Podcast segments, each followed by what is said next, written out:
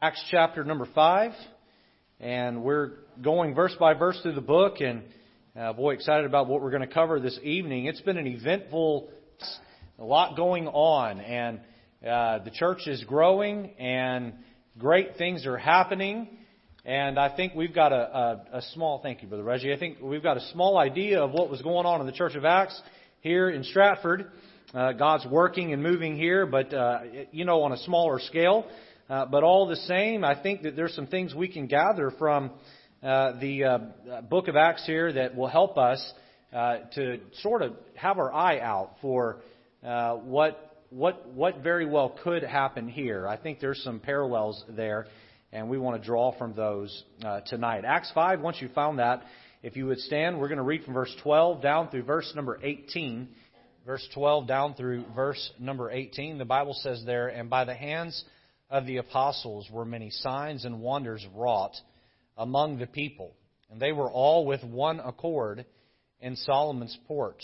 And of the rest durst no man join himself to them, but the people magnified them. And believers were the more added to the Lord, multitudes, both of men and women, insomuch that they brought forth the sick into the streets and laid them on beds and couches, that at the least the shadow of Peter passing by might overshadow some of them. There came also a multitude out of the cities round about into Jerusalem, uh, bringing sick folks, and them which were vexed with unclean spirits, and they were healed every one.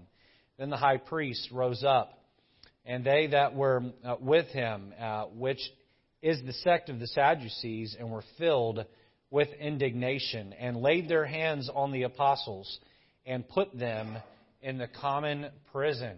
The title of the sermon tonight is this What to Expect When God Sends Revival. What to expect when God sends revival. I want God to send us revival. Amen? But I think when we pray for revival, we need to understand all of what that entails. Both um, the positives, the things we think of, but there's also some things maybe we're not thinking of that come about when God sends revival. And sometimes I think God doesn't send something our way because He knows we're not just quite ready for it. You ever wish God would just drop a million dollars in your bank account? I've wished that from time to time, but then I've come to the realization that a million dollars ruins a whole lot of people. And sometimes God doesn't give you something that you would label as good because He knows you're not ready for it. White Oak Baptist Church, if God's going to send us true Holy Spirit Acts revival, a book of Acts type revival, boy, we need to be mentally prepared for all that that entails. So let's jump into that this evening and talk about what to expect when God sends revival. Let's pray. Lord, help us to understand the message, and Lord, help us to leave here tonight determined uh, to do our part so that you can send revival. Lord, our church is made up of a bunch of individuals, and as individuals, we need to be as spiritual as possible. And so, Lord, help us to do our part. In Jesus' name, amen. You may be seated. Well, we looked way, way back in Acts chapter number 1 and Acts chapter number 2 at the formula for revival. And I gave you three words that begin with the letter U, and I'll probably repeat them for quite a bit longer here. I'd encourage you to write these three words somewhere, um, and you may even remember what they are. But the three words are unity, unity, unction, and utterance. Unity, unction, and utterance. And we said that for God to send revival, first the church has to be in unity. In unity. We have to be in one accord. We have to be like minded. That doesn't mean we have to believe every single thing the same as someone else. Uh, you might dot your I's and cross your T's a little bit different. Your emphasis might be on different syllables here and there. Amen. Um, but uh, we need to be in one accord. And uh, it, when you play a chord on a piano, that's made up of several different notes. But one attribute of a good chord is that those notes don't clash with each other. They sound good together. And we need to be of one accord. So unity is of the utmost importance. I would just say that Matthew 18 lays out for us the formula that if you have a problem with somebody, uh, follow the formula in Matthew 18. It works like a charm. Uh, it can be tough to go to someone you have a problem with and settle those differences, but it's biblical. It's biblical. And, um, and then if that doesn't work, there's a way to escalate that. uh, up to seeing someone removed from a church. But you need to make sure you follow a biblical model and a biblical plan, and we find that unity. Let me just say, though, that unity isn't just getting along. It's also unity in the fact that we all want the same common goal, and we share a passion about that same common goal. A passion for the world, to reach the world, and a passion for the Word to preach the Word. We ought to want both of those things, and we ought to want them with great passion. This is why it, it warms my heart to see so many people coming out on a Saturday. Because that tells me that a good chunk of White Oak Baptist Church isn't just concerned about what they can get, they're concerned more about what they can give. And boy, that's a sign that revival is on the way. And so I would say to our church, when it comes to unity, we're heading in the right direction. The next uh, U word, letter U uh, word that I gave to you was the word unction, and that word unction means or implies that we're filled or anointed with the Holy Spirit of God. Now, I've made the statement many times you're not going to get any more of the Holy Spirit. You got all of Him you're going to get when you got saved. The question just remains how much is He going to get of you? How stubborn are you going to be? I think of the clay on the potter's wheel. And we don't want to give up certain things in our life. We, we almost like have a corner or a room in our heart and say, Lord, you can have everything but that. That one's mine. And the Holy Spirit's limited and, and, and can be limited in a heart and life. Can I tell you, too, that uh, uh, the Holy Spirit can be limited corporately within a church body? You'll hear me talk a lot about the spirit of our church, the spirit of our church, the spirit of our church. What am I talking about? I'm talking about how the Holy Spirit of God is freely moving and working in our midst. I mentioned in here that I have preached in churches where um, the Spirit of God clearly was not at work. Just sermon landed on dead ears. I've preached the same sermon in churches like this one where Boy, afterwards, people's hearts were stirred and they were making decisions. What's the difference? The Spirit of God is limited in some places and He is working in others. So the keys to revival are unity, unction, and then utterance. Once I'm filled with the Spirit of God, I cannot help but speak the things which I've seen and heard. I can't help but open my mouth and tell people about Jesus. I can't help but invite people to a place of great healing. And uh, those three things, when worked, working together, those three things, when uh, momentum is uh, carried forth within a church, bring about revival. Well, what does revival look like materially? I have written down here in my notes the word growth. Growth. And I would encourage you somewhere, maybe on the back of that half sheet, to write down the word growth. What does that word growth mean? And I have two words written below growth. The first one is spiritual growth. Spiritual growth. I believe many independent Baptist pastors have made a mistake for years where they focus on numerical growth. How many people can we cram in the building? And uh, we're going to have a day, we're going to push for 500 or 1,000 or 2,000. And listen, if we get 500 people or 1,000 people or 2,000 people to ever attend White Oak Baptist Church in a given week, praise the Lord. But I have, I have seen it where we push so hard for numerical growth and we neglect spiritual growth. And that's not healthy. That's not healthy. Let me tell you how you get to 500 and 1,000 and 1,500 and 2,000. You get there when the 50 people that show up on a Sunday night are being fed and they're growing spiritually. That's healthy growth. A church that has revival is a church full of people who are growing in the Lord. The Bible tells us that to the full soul, the full soul loatheth the honeycomb, but to the hungry soul every bitter thing is sweet. I hear a lot of people, not here, but I've heard a lot of people over the years shrug their shoulders or complain about a certain preaching style. Can I tell you that if you come in a church with the right spiritual appetite, someone can get up here and preach the most boring sermon you've ever heard. And if you're hungry enough, it'll be sweet to your ears. It'll be sweet to your ears. We're spoiled as Americans. We're spoiled. We get such good preaching, and I'm not talking about my preaching, I'm just talking about in the average pulpit in America. We're spoiled. The average pulpit around the world, uh, is preaching apostasy and false doctrine, if they're even preaching Jesus at all. And uh, we, we are, in America, we are prosperous when it comes to preaching. And we need to make sure we come to church with a spirit of, Lord, feed me. Lord, feed me. You hold a baby that's hungry and he cries and cries and cries and cries until he gets fed. And we ought to be crying out spiritually for God to feed us. We ought to approach every service we come to, our walk with God, our devotional time, with an appetite for God to feed us. So spiritual growth and spiritual growth brings about numerical growth. Uh, uh, sheep go where the flock are fed. Sheep go where the flock are fed. And if the sheep are being fed at White Oak Baptist Church, more sheep are going to come. And so we need to preach the word and we need to have an appetite of growth. Um, uh, what, what does it look like when a church is growing? Well, here's some things for you uh, to consider. In a church that's growing, lost or saved, the lost are saved. Uh, you have people get saved in the church services, and you have uh, uh, people who get saved out in the community, and uh, that church is a, a lighthouse. Not only are the lost saved, but needs are met. Needs are met. Someone comes into the church or is a member of the church, and they have either a spiritual need or an emotional need, or maybe they come in with an addiction, or they come in with uh, a financial need, or they have a financial need come into their life.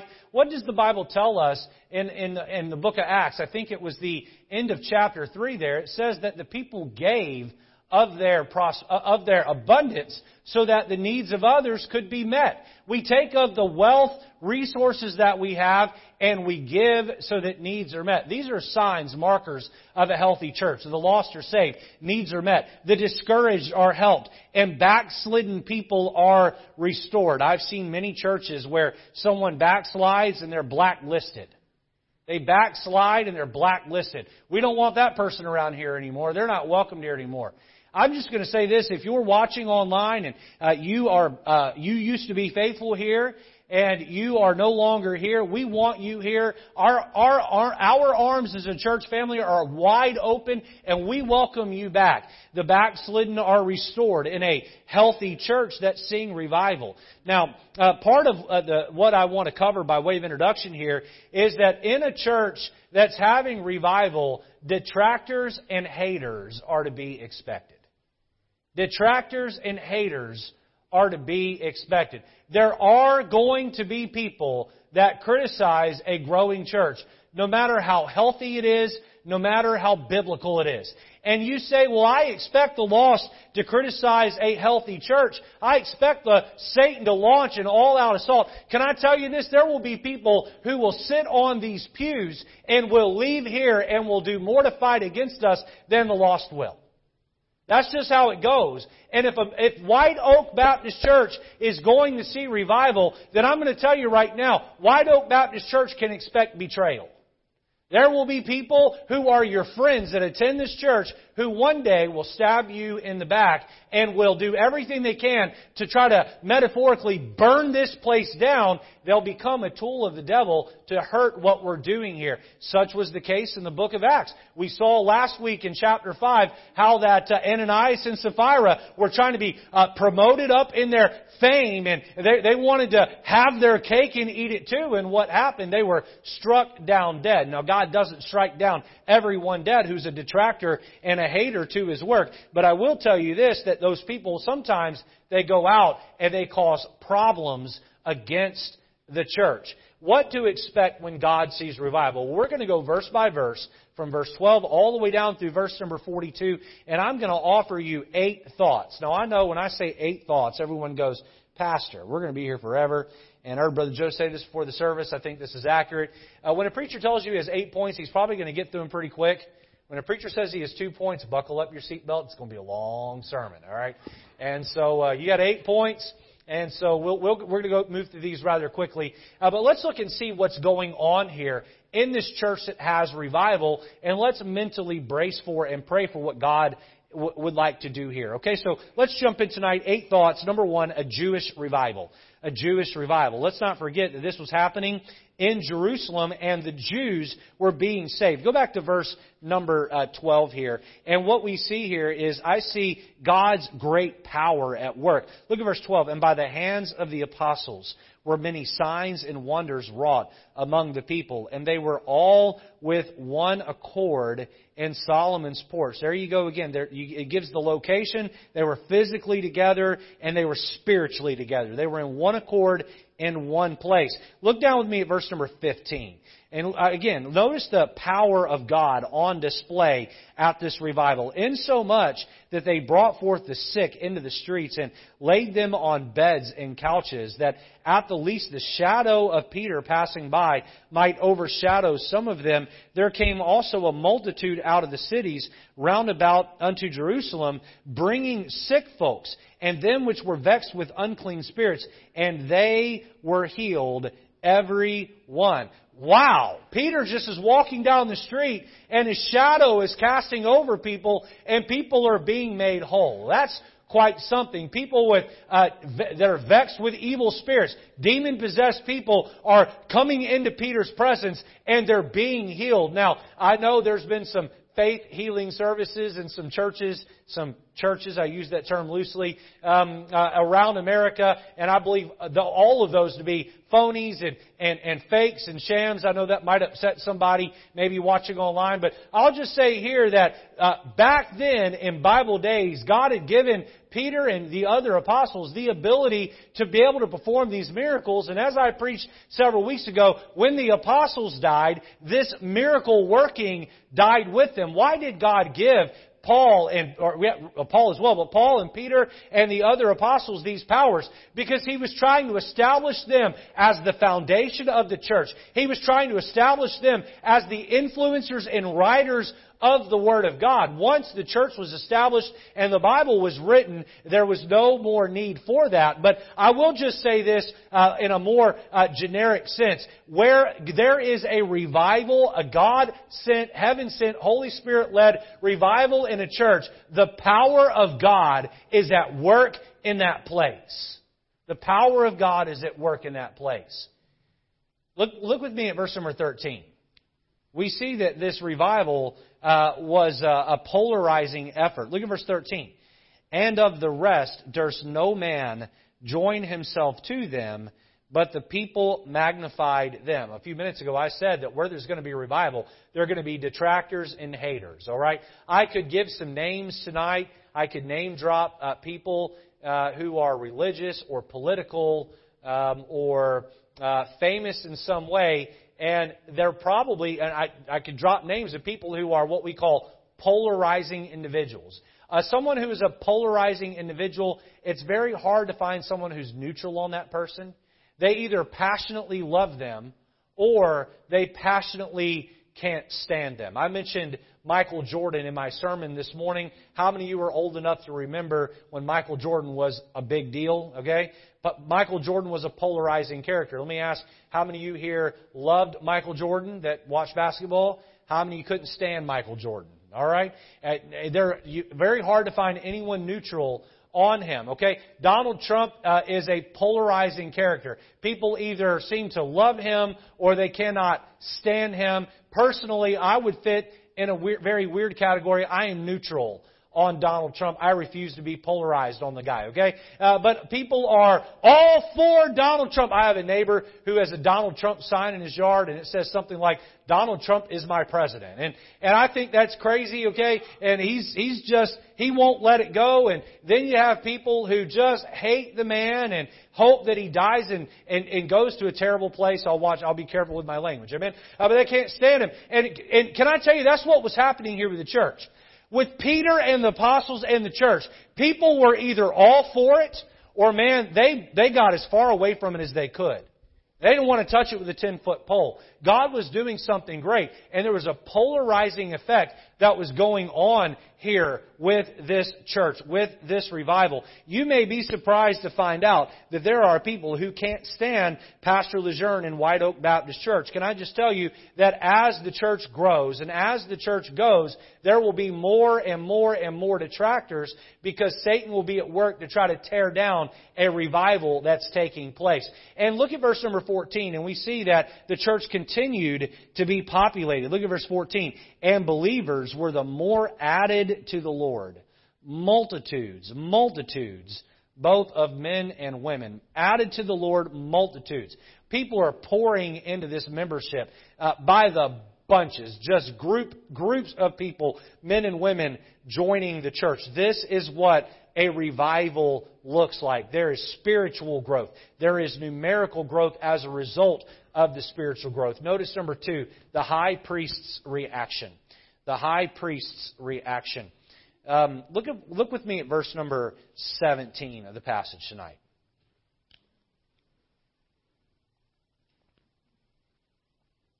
The Bible says, Then the high priest rose up, and all they that were with him, which is the sect of the Sadducees, and were filled with indignation. Now, why were the Sadducees and the high priest of the Sadducees, why was he, why were they so upset?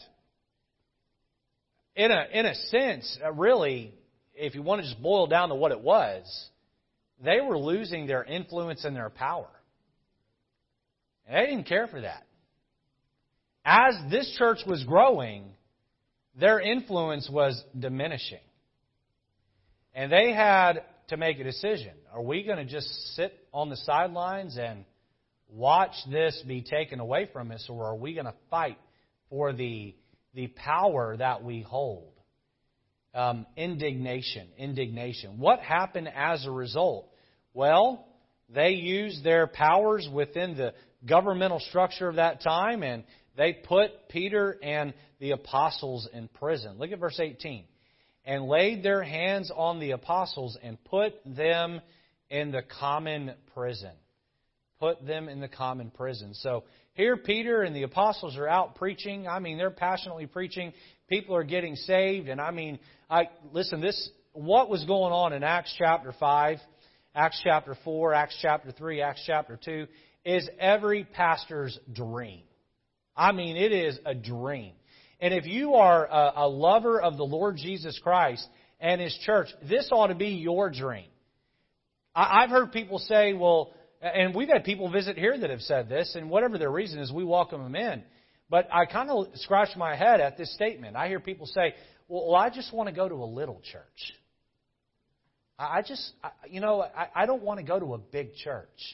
I want to go to a little church. Now, we could have the argument over little church and big church and how big of a church is too big of a church and the problems that big churches have uh, another time. But can I say this? Uh, most, if, if a church is really preaching the gospel and there are people around them to be reached, that's an important qualifier. If the church is preaching the gospel and the Holy Spirit of God is at work in that church's life and those people are passionate and excited about the gospel, can I tell you, a little church doesn't stay little for very long. I'd rather be in a church that's growing. You know, I, I see all the visitors that came today, and boy, my heart just just bubbles over with joy. Here, people are getting saved and joining the church. Things are happening. I bet Peter goes to bed each night. The other apostles go to bed each night. They are exhausted, but they are filled with joy. And Satan is going to launch an attack through a religion, the Sadducees, and he's going to take them and put them in prison. This is the second time now Peter and the apostles have been locked up for preaching the gospel. Number three, notice an angelic release. An angelic release. Look down at verse number 19. We see here that God performed a miracle. This is quite the miracle. Look down at verse 19. But the angel of the Lord by night opened the prison doors and brought them forth and said, and we, will look at what he said here in a minute. Basically, he just said, hey guys, go back in the temple and preach. Look down with me at verse number 21. And when they heard that, they entered into the temple early in the morning and taught, but the high priest came. Now, I find this humorous, okay? The high priest came, and they that were with them, and called the council together, and all the senate of the children of Israel, and sent to the prison to have them brought. But when the officers came and found them not in the prison, they returned and told, uh, saying, The prison truly found we shut with all safety, and the keepers standing without before the doors. But when we had opened, we found no man within. So the angels just came and just walked them right out without anyone seeing them. And the council gathers. Man, they got their coffee and their pastry in front of them, and they're getting ready to hear the case. And, and they go, well, go to the prison and get him and bring him in here. And they send someone to the prison to get him, and they walk past the guards, and they walk past another section of guards, and they walk around the corner, and they get the key, and they go through one door, and maybe they go up to the, the, the prison cell, and they open that door, and nobody's in there. And they come out and say, Where are the prisoners? Well, they're in the cell. No, they're not. Well, an angel had come and just led them right out, right under everyone's nose. And to make matters worse, they were locked up for preaching, and then they're back in the temple preaching more. What were they told? What were they told? Well, we see the message that, that they were given. Look at verse 20. Go stand and speak in the temple to the people all the words of this life. Can I just say this? Don't you ever let anyone threaten you from giving out the gospel truth. And if someone ever gives you a threat, you double down and do it twice as much. And they're, they're, they're saying to these guys, hey, you better knock it off or we're going to lock you up. And they say, well, I guess you're just going to have to lock us up. They lock them up, and angel lets them out, and the angel says, get back in there and preach what? Preach the words of life. Now, a really quick thing here is that he didn't say, get up and preach a feel good sermon. He didn't say, get up and make people uh, feel warm and fuzzy inside with the message that you preach.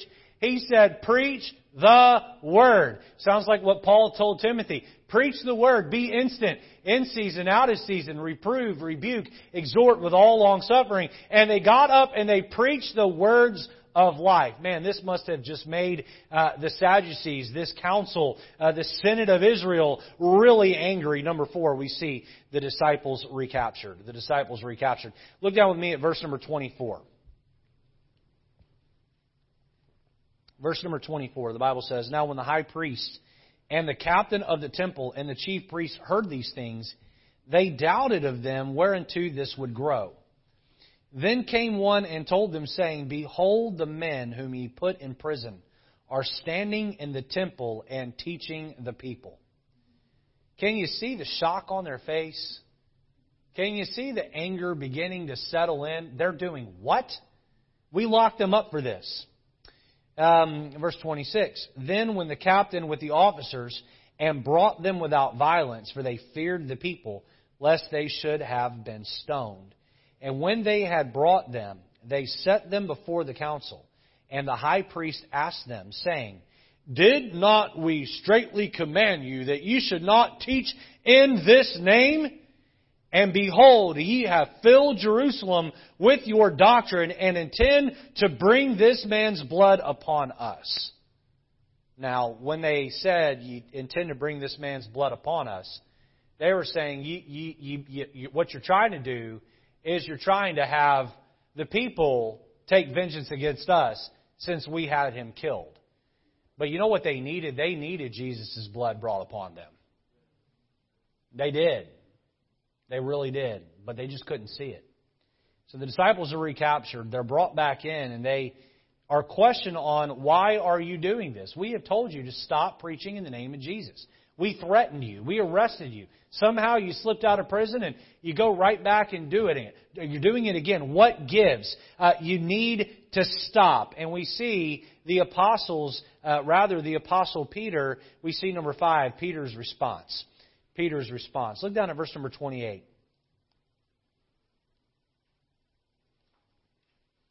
Verses 28 and 29, and we see that uh, Peter says, We don't need your permission saying, Did we not straitly command you that ye should not teach in this name? And behold, ye have filled Jerusalem with your doctrine, intend to bring this man's blood upon us. Then Peter and the other apostles answered and said, We ought to obey God rather than man. You know what he's saying? We don't need your permission to do this. We serve a higher power. You can tell us all day to stop. We're not going to stop. Because um, uh, we'll obey our authorities when our authorities are line with God. But when our authorities are not in line with God, we're going to obey God. And uh, would you rather us obey you or obey God? We've been commanded by God Almighty to preach this. We don't need your permission. Verse 30, look at verse 30. he says, The God of our fathers raised up Jesus, whom ye slew and hanged on a tree. He points to the, their persecution against Jesus. He points to their persecution and says, Look, you guys, don't, don't blame us for what you did to Jesus. It was you that had him hung on that tree. It was you that killed him. Look at verse 31. Him hath God exalted with his right hand. We see here the promotion of Jesus to be a prince and a savior, for to give repentance to Israel and forgiveness of sins.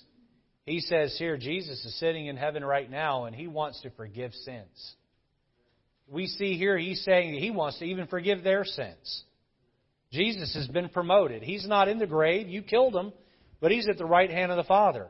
And then verse 32, and we are his witnesses of these things, and so is also the Holy Ghost, whom God hath given to them that obey him.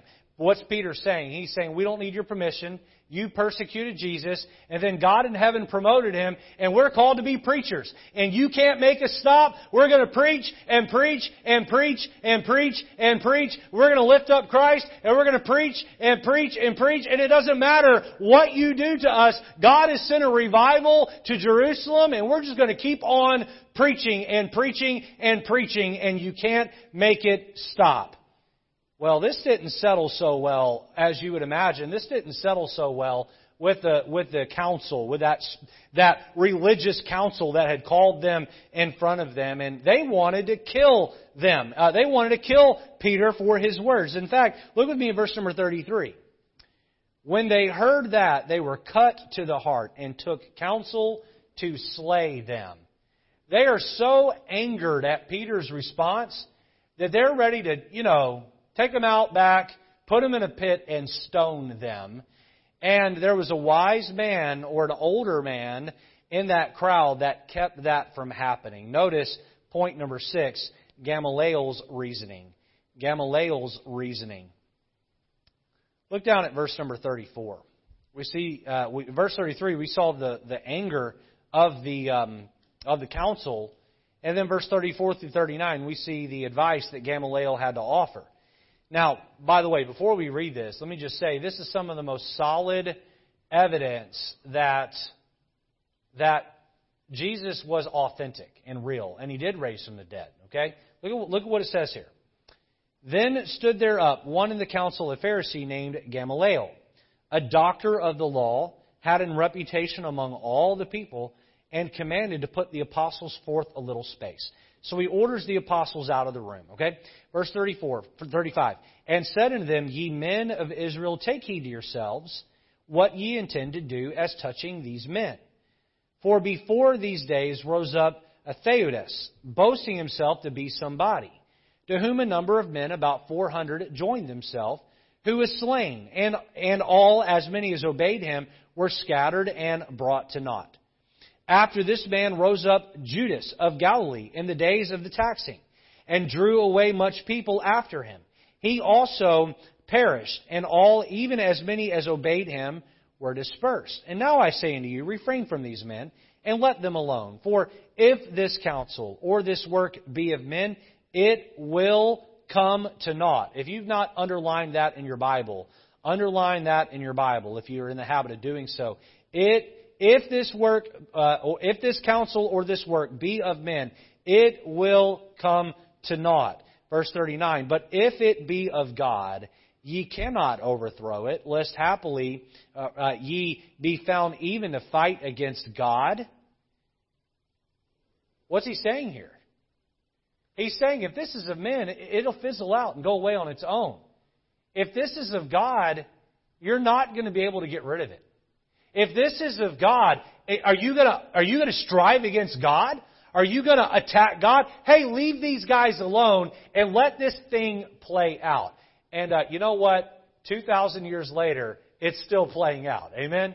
And I would say it hasn't come to naught because it's true and it's real. And Gamaliel's reasoning is accurate and his advice was good. And sure enough, if they had tried to kill them, I don't know what would have happened, uh, but God would have stepped up and in some way intervened. We see Gamaliel's reasoning. Notice number seven, the disciples reprimanded. The disciples reprimanded. Look at verse 40.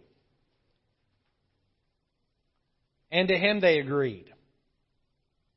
And when they called the apostles and uh, beat, uh, and they called the apostles and beaten them, they commanded that they should not speak in the name of Jesus and let them go. Now, when Peter and John were arrested, they were just given a verbal warning and release. They weren't beaten. But here, we see the persecution being ratcheted up. Here, they were physically wounded for their faith. Wounded for their faith. I've had to ask myself this question, especially as the political scene and uh, the American culture as a whole uh, grows more and more and more hostile toward Christianity. Would I still do what I do, both as a preacher and a Christian, if it meant getting beaten? Have you taken the time to ask yourself that question? How severe would the persecution have to quit before you'd quit? At what point would you say, it's, it's just not worth it? It's just not worth it. And let me speak to those of you who grew up in church your whole life. Because I think sometimes those who grow up in church their whole life would be the first to jump ship when push came to shove. You see, if you're like me and you got saved as a child and this is all you know, you, you don't know what it's like to live a life of sin first and then be saved out of that. Persecution comes.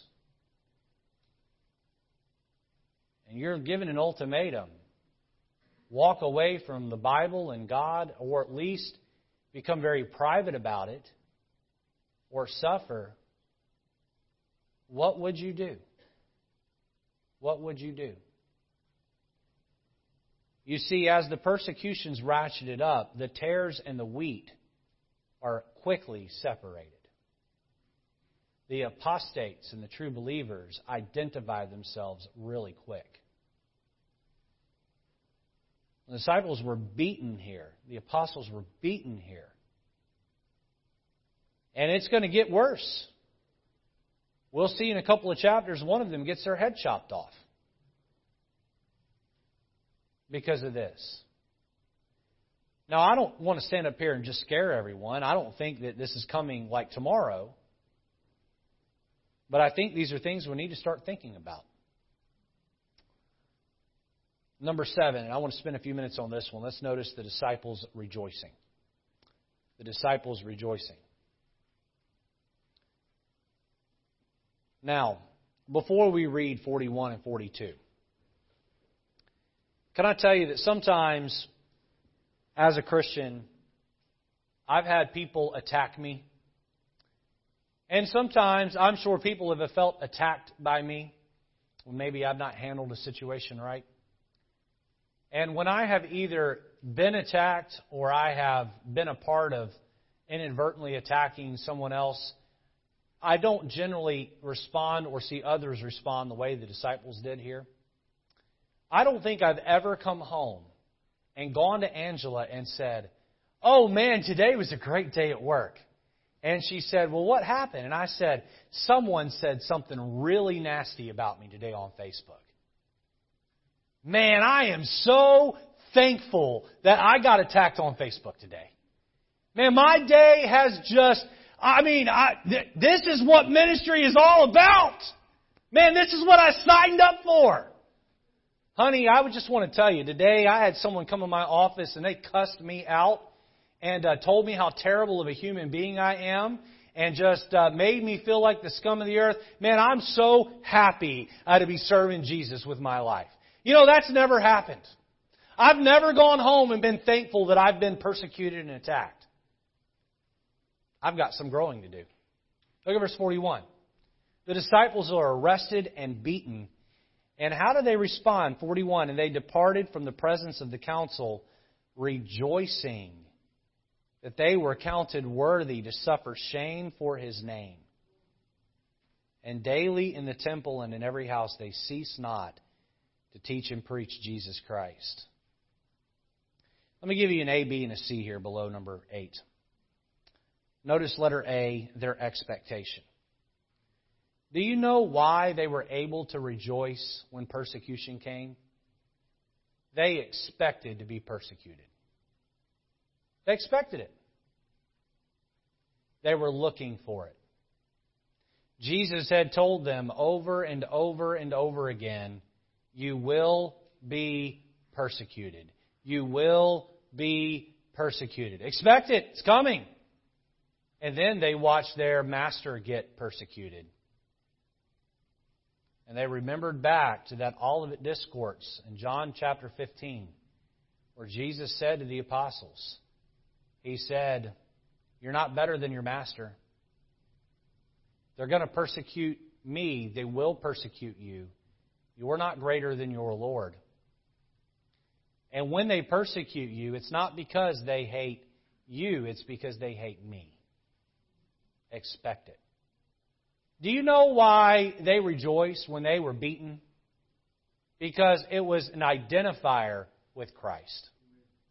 They knew they were doing it the right way. They knew that they were serving Jesus the right way because they had angered the crowd. I remember when I was a young man uh, in school, fourth, fifth, sixth, seventh, eighth grade. By the time I got to ninth grade, eighth, ninth grade, I was starting to overcome this.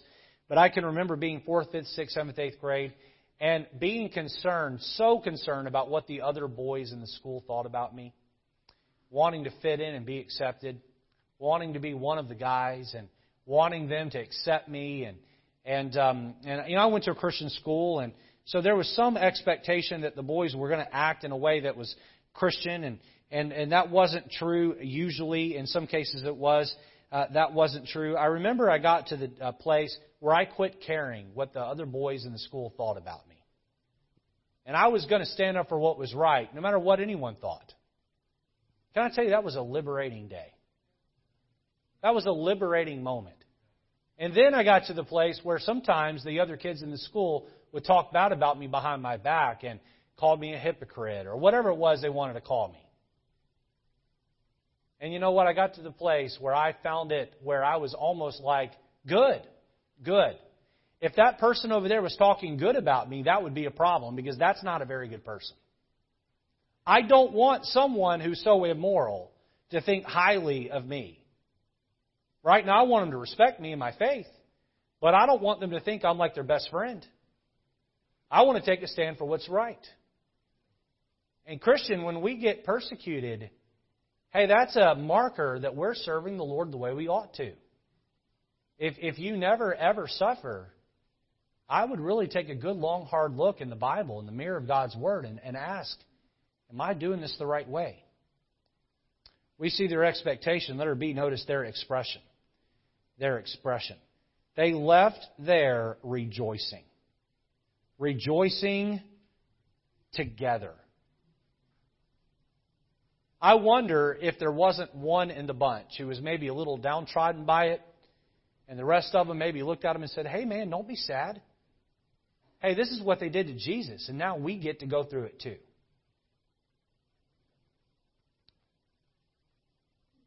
One of the good things about church is that we can help build each other up. I, I see sometimes people come in the door and I can see they're struggling. They're um, they're carrying a heavy burden they're, they're, they're, they're sad, they're hurting. Sometimes I can see when someone comes to the door that they're angry or bitter or frustrated. When you come into church, are you only worried about yourself? Or are you looking at other people so you can help folks out? Now, you don't need to be a busybody. Well, I saw brother such and such, and I think he I saw sister such and such, and I, you know, I I think she's got a bitterness problem. Yep, there's a root of bitterness in her heart. Let me tell you. You're not analyzing people so you can be a Pharisee. You're analyzing people so you can love on them, pray for them, and help them. I'm looking around the room right now at people that I love deeply, people that I pray for regularly. And in the position of pastor, I know things about some of you that maybe only a small handful of people know. What I know about the crowd that many of the rest of you don't know is that you're not the only one in here that's hurting right Well, there's a whole bunch of people in this room right now who are carrying some pretty heavy things. When you come through the doors of this church, we all want to smile and act like we have it all together. The truth is, most of us don't have it all together. The truth is, most of us are hurting. When we come to church, I don't think you need to come and just spill your guts and tell everyone every problem you ever have. But I do think you need to find a friend or two that you can trust you need to bear one another's burdens, as Galatians 6 commands us to do. You know, sometimes we weep together. Sometimes we rejoice together. And sometimes a bunch of us are rejoicing while one of us is downtrodden. We come along the side of that one that's hurting, and we put our arm around them. We help get them to a place where they can rejoice. They can rejoice. We see here they were beaten, and how did they leave? They left with an expression of joy and rejoicing. Letter C, notice their enthusiasm. Hey, they didn't say, well, maybe we should just pack it up and go home. I, I want to be really careful when I say this here because I, I, I don't want to come across as an anarchist. Um, I'm a little tired of Christians who say to me that we need to obey every single little thing the government tells us when it comes to restricting the church. Do you understand that the founders, when I say the founders, the foundational Christians, Jesus is the founder of the church, He's the cornerstone of the church, okay? But these Christians here disobeyed authority. You all understand that? They were told to stop preaching in the name of Jesus. And there was a little bit of a spirit of rebellion in them. In fact, they were told to stop and they upped it. Look back at verse 42.